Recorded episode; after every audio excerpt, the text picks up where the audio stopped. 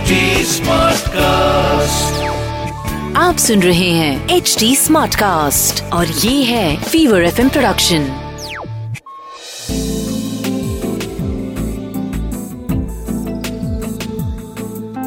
एक अधूरी कहानी। एक अधूरी कहानी कहानी वाला देव के साथ। कहते हैं बच्चे मन के सच्चे होते हैं। गाना भी है इस पे। और बच्चों को भगवान का रूप माना जाता है, क्योंकि उनसे सच्चा और कोई नहीं होता और कुछ नहीं होता और उनसे ज़्यादा हमदर्दी कोई दे नहीं सकता। असलम गाँव से शहर सिर्फ़ एक ही सपना लेके आया था, अपना एक सलून खोलने का। उसके लिए पहले उसे काम सीखना था। बस अड्डे के पास जो पहला सलून दिखाई दिया, वहीं बैठ गया काम मांगने। मेहनती था ही। कुछ देर उसे बिठाया गया फिर चाय वगैरह मंगवाई गई उससे। सलून के लड़कों को तो वो ठीक ठाक ही लगा लेकिन आ, मालिक को असलम थोड़ा घमंडी मालूम हुआ तो उसे काम दिया नहीं। असलम मुँह फुलाए निकल आया और शाम होते होते सोच ही रहा था कि वापस बस अड्डे चला जाएगा रात वहीं किसी कोने में सो जाएगा और सवेरे फिर से निकलेगा काम ढूँढने।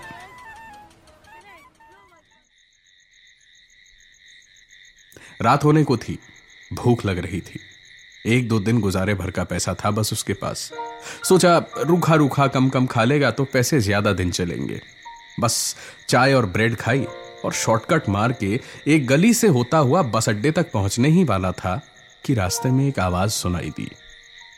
उस तरह चला पाओगे जो सलून में काम ढूंढ रहे हो? असलम ने उस आवाज़ की ओर देखा तो पाया एक बूढ़ा आदमी खंडहर जैसे मकान के चबूतरे पे बैठा खैनी पीस रहा था। पीस के दांतों में भर के गहरी सांस ली और फिर जवाब की उम्मीद में असलम की ओर देखने लगा। असलम ने हाँ में सर हिलाया तो बूढ़े ने अपने पीछे आने का इशारा किया और असलम उसके पीछे चल पड़ा। गली में वापस ले जाता हुआ बूढ़ा अचानक एक मोड़ मुड़ा और असलम ने उसके पीछे मुड़ते ही देखा उसके सपनों का टिमटिमाती रोशनियों से जगमगाता हुआ एक सलून वहीं था। वो हैरान था कि इस जगह से वो सवेरे भी निकला। अभी थोड़ी देर पहले भी यहीं से गुजरा, लेकिन ये सलून उसे दिखाई क्यों नहीं दिया? असलम ने ऊपर देखा तो एक पुरानी नेम प्लेट लगी थी और नाम लिखा था, Hamdard hair cutting saloon. Aslam अंदर घुसा। बूढ़ा सामने कुर्सी पे बैठा था। कांपती उंगलियों में थमी बीड़ी सुलगाता हुआ बोला, यहाँ ग्राहक खुद बखुद आएँगे, लेकिन सिर्फ़ रात को। किसी से तुम कुछ बोलना नहीं, कोई कुछ कहे तो चुपचाप सुनना और भूल जाना। सुल्तान की ज़िंदगी होगी, हर काम के बाद जो दिल की चाहत होगी वही मिलेगा। बस, डरना मत। डर लगे, घबराहट हो तो बस जेब से माचिस निकालना और एक तीली जला लेना। असलम मन ही मन बूढ़े पे हंसा कि हजामत के बदले कौन ख्वाहिशें पूरी कर देगा भाई? और फिर हंस के अपनी जेब में हाथ डालता हुआ बोला, पर मेरे पास माचिस कहाँ से आएगी? मैं कोई बीड़ी बीड़ी थोड़ी लेकिन असलम अपनी बात खत्म नहीं कर पाया, क्योंकि उसने जेब में जब हाथ डाला तो सचमुच एक माचिस थी। उसने माचिस निकाली और देखा, डब्बे पर हर मज़हब का कुछ ना कुछ बना हुआ था। उसने सर उठा के देखा बूढ़ा वहाँ नहीं था। जाने क्या सोच के उसने एक तीली निकाल के देखा। तो तीलियाँ भी अजीब सी थीं, किसी धात की बनी हुई। लकड़ी की तीली की जगह फौलाद की तीली? अजीब बात थी। हर तीली पर उस डब्बे की तरह मजहबी लिखावटें थी और उस पे सने बारूद पे भी ऐसी ही लिखावटें बनी थी। असलम इतना तो समझ गया था कि कुछ तो अलग ही हिसाब है यहाँ का।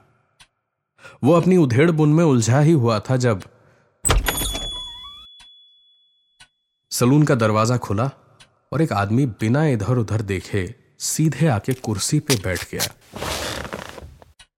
असलम ने झट से कैंची कंघी उठाई और बाल काटने घूमा। और उसने जो देखा, वो देखकर वहाँ मूरत बन के ठिठक गया।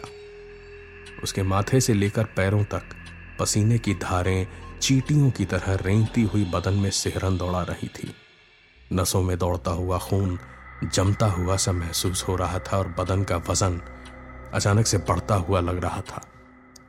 क्योंकि उस आदमी का सर तो था, लेकिन चेहरा नहीं था।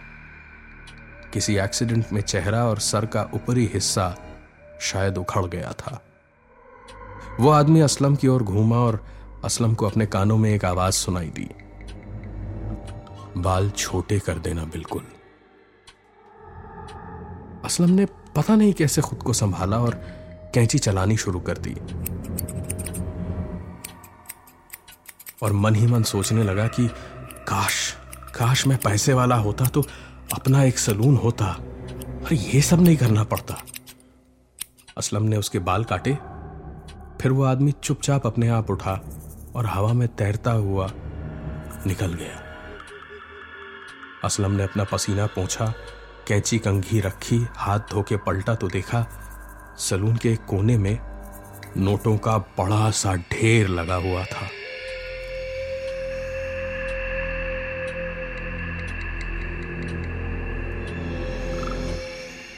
अभी अभी उसने यही तो चाहा था। असलम का पूरा डर चुटकियों में हवा हो गया। वो जाकर उस नोटों के ढेर में गोते लगाने लगा, जैसे कोई बच्चा पहली बार तैरना सीखने जाता हो। दरवाज़ा फिर से खुला। इस बार एक दुल्हन के जोड़े में औरत थी। साथ में एक आदमी था, लेकिन दूल्हे के लिबास में नहीं था। वो औरत अंदर आके कोने में खड़ी हो गई और आदमी सीधा जाके कुर्सी पे बैठ गया। असलम उसे चादर पहनाने गया तो देखा उस आदमी की गर्दन कटी हुई थी। छाती पे गोलियाँ लगने के घाव थे। लेकिन उस आदमी को दर्द नहीं था। वो बोला, दूल्हे जैसा चमका दो मुझे। अरे, ज़बरदस्ती इनकी शादी हो रही थी। मैं भगाने पहुँचा तो इनके घर वालों ने हम दोनों को मार डाला। अब उनको क्या पता? अब हम मज़े में हैं। असलम ने उसकी बात सुनकर अनसुनी कर दी और मन ही मन सोचने लगा। दुगना पैसा और मिल जाए तो बस। सब बोरिया बिस्तरा बाँध के भागू यहाँ से। मुर्दों और रूहों के बीच में मुझ ज़िंदा आदमी का क्या काम? असलम ने वाकई उस आदमी को बिल्कुल चमका दिया। बढ़िया बाल काटे, दाढ़ी वगैरह ट्रिम कर दी और फिर वो उठकर चला गया। असलम की नज़र वापस उसी कोने पे टिकी थी कि और पैसे आएँगे। लेकिन वहाँ पैसे आने की जगह एक एक करके नोटों की गड्डियाँ गायब होने लगी। और देखते ही देखते सारे पैसे गायब हो गए। असलम ने अपने सर के बाल नोच लिए किसी हाट में। रोने गिड़गिड़ाने लगा कि तभी उसकी आँख खुली। वो बस स्टॉप पे सो रहा था। लेकिन बिल्कुल ऐसा लग रहा था जैसे ये सब सचमुच हो रहा था अभी तक। वो भागा, वापस भाग के उसी गली में घुसा। लेकिन वो गली वैसी नहीं थी, क्योंकि ये वो गली ही नहीं थी, ना ही वो सलून यहाँ था। आखिरकार झक मार के वो वापस गाँव जाने के लिए एक बस में चढ़ा।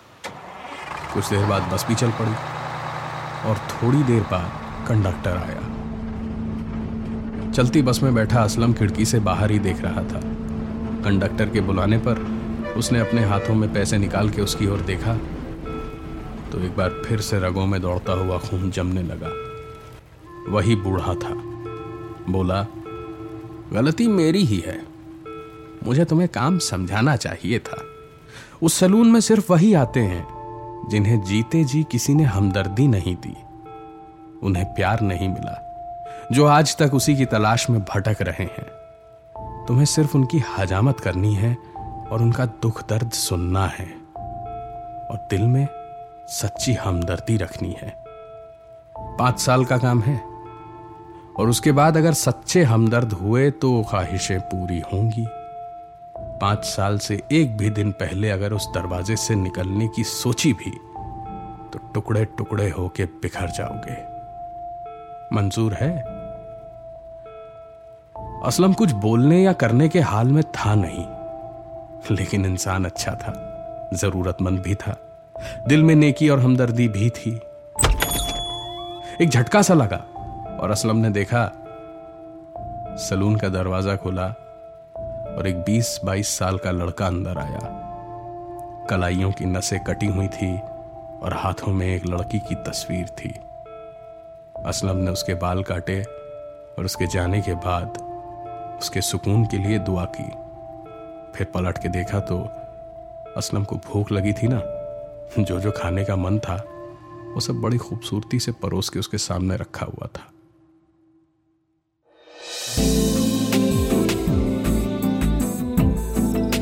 आप सुन रहे थे एक अधूरी कहानी।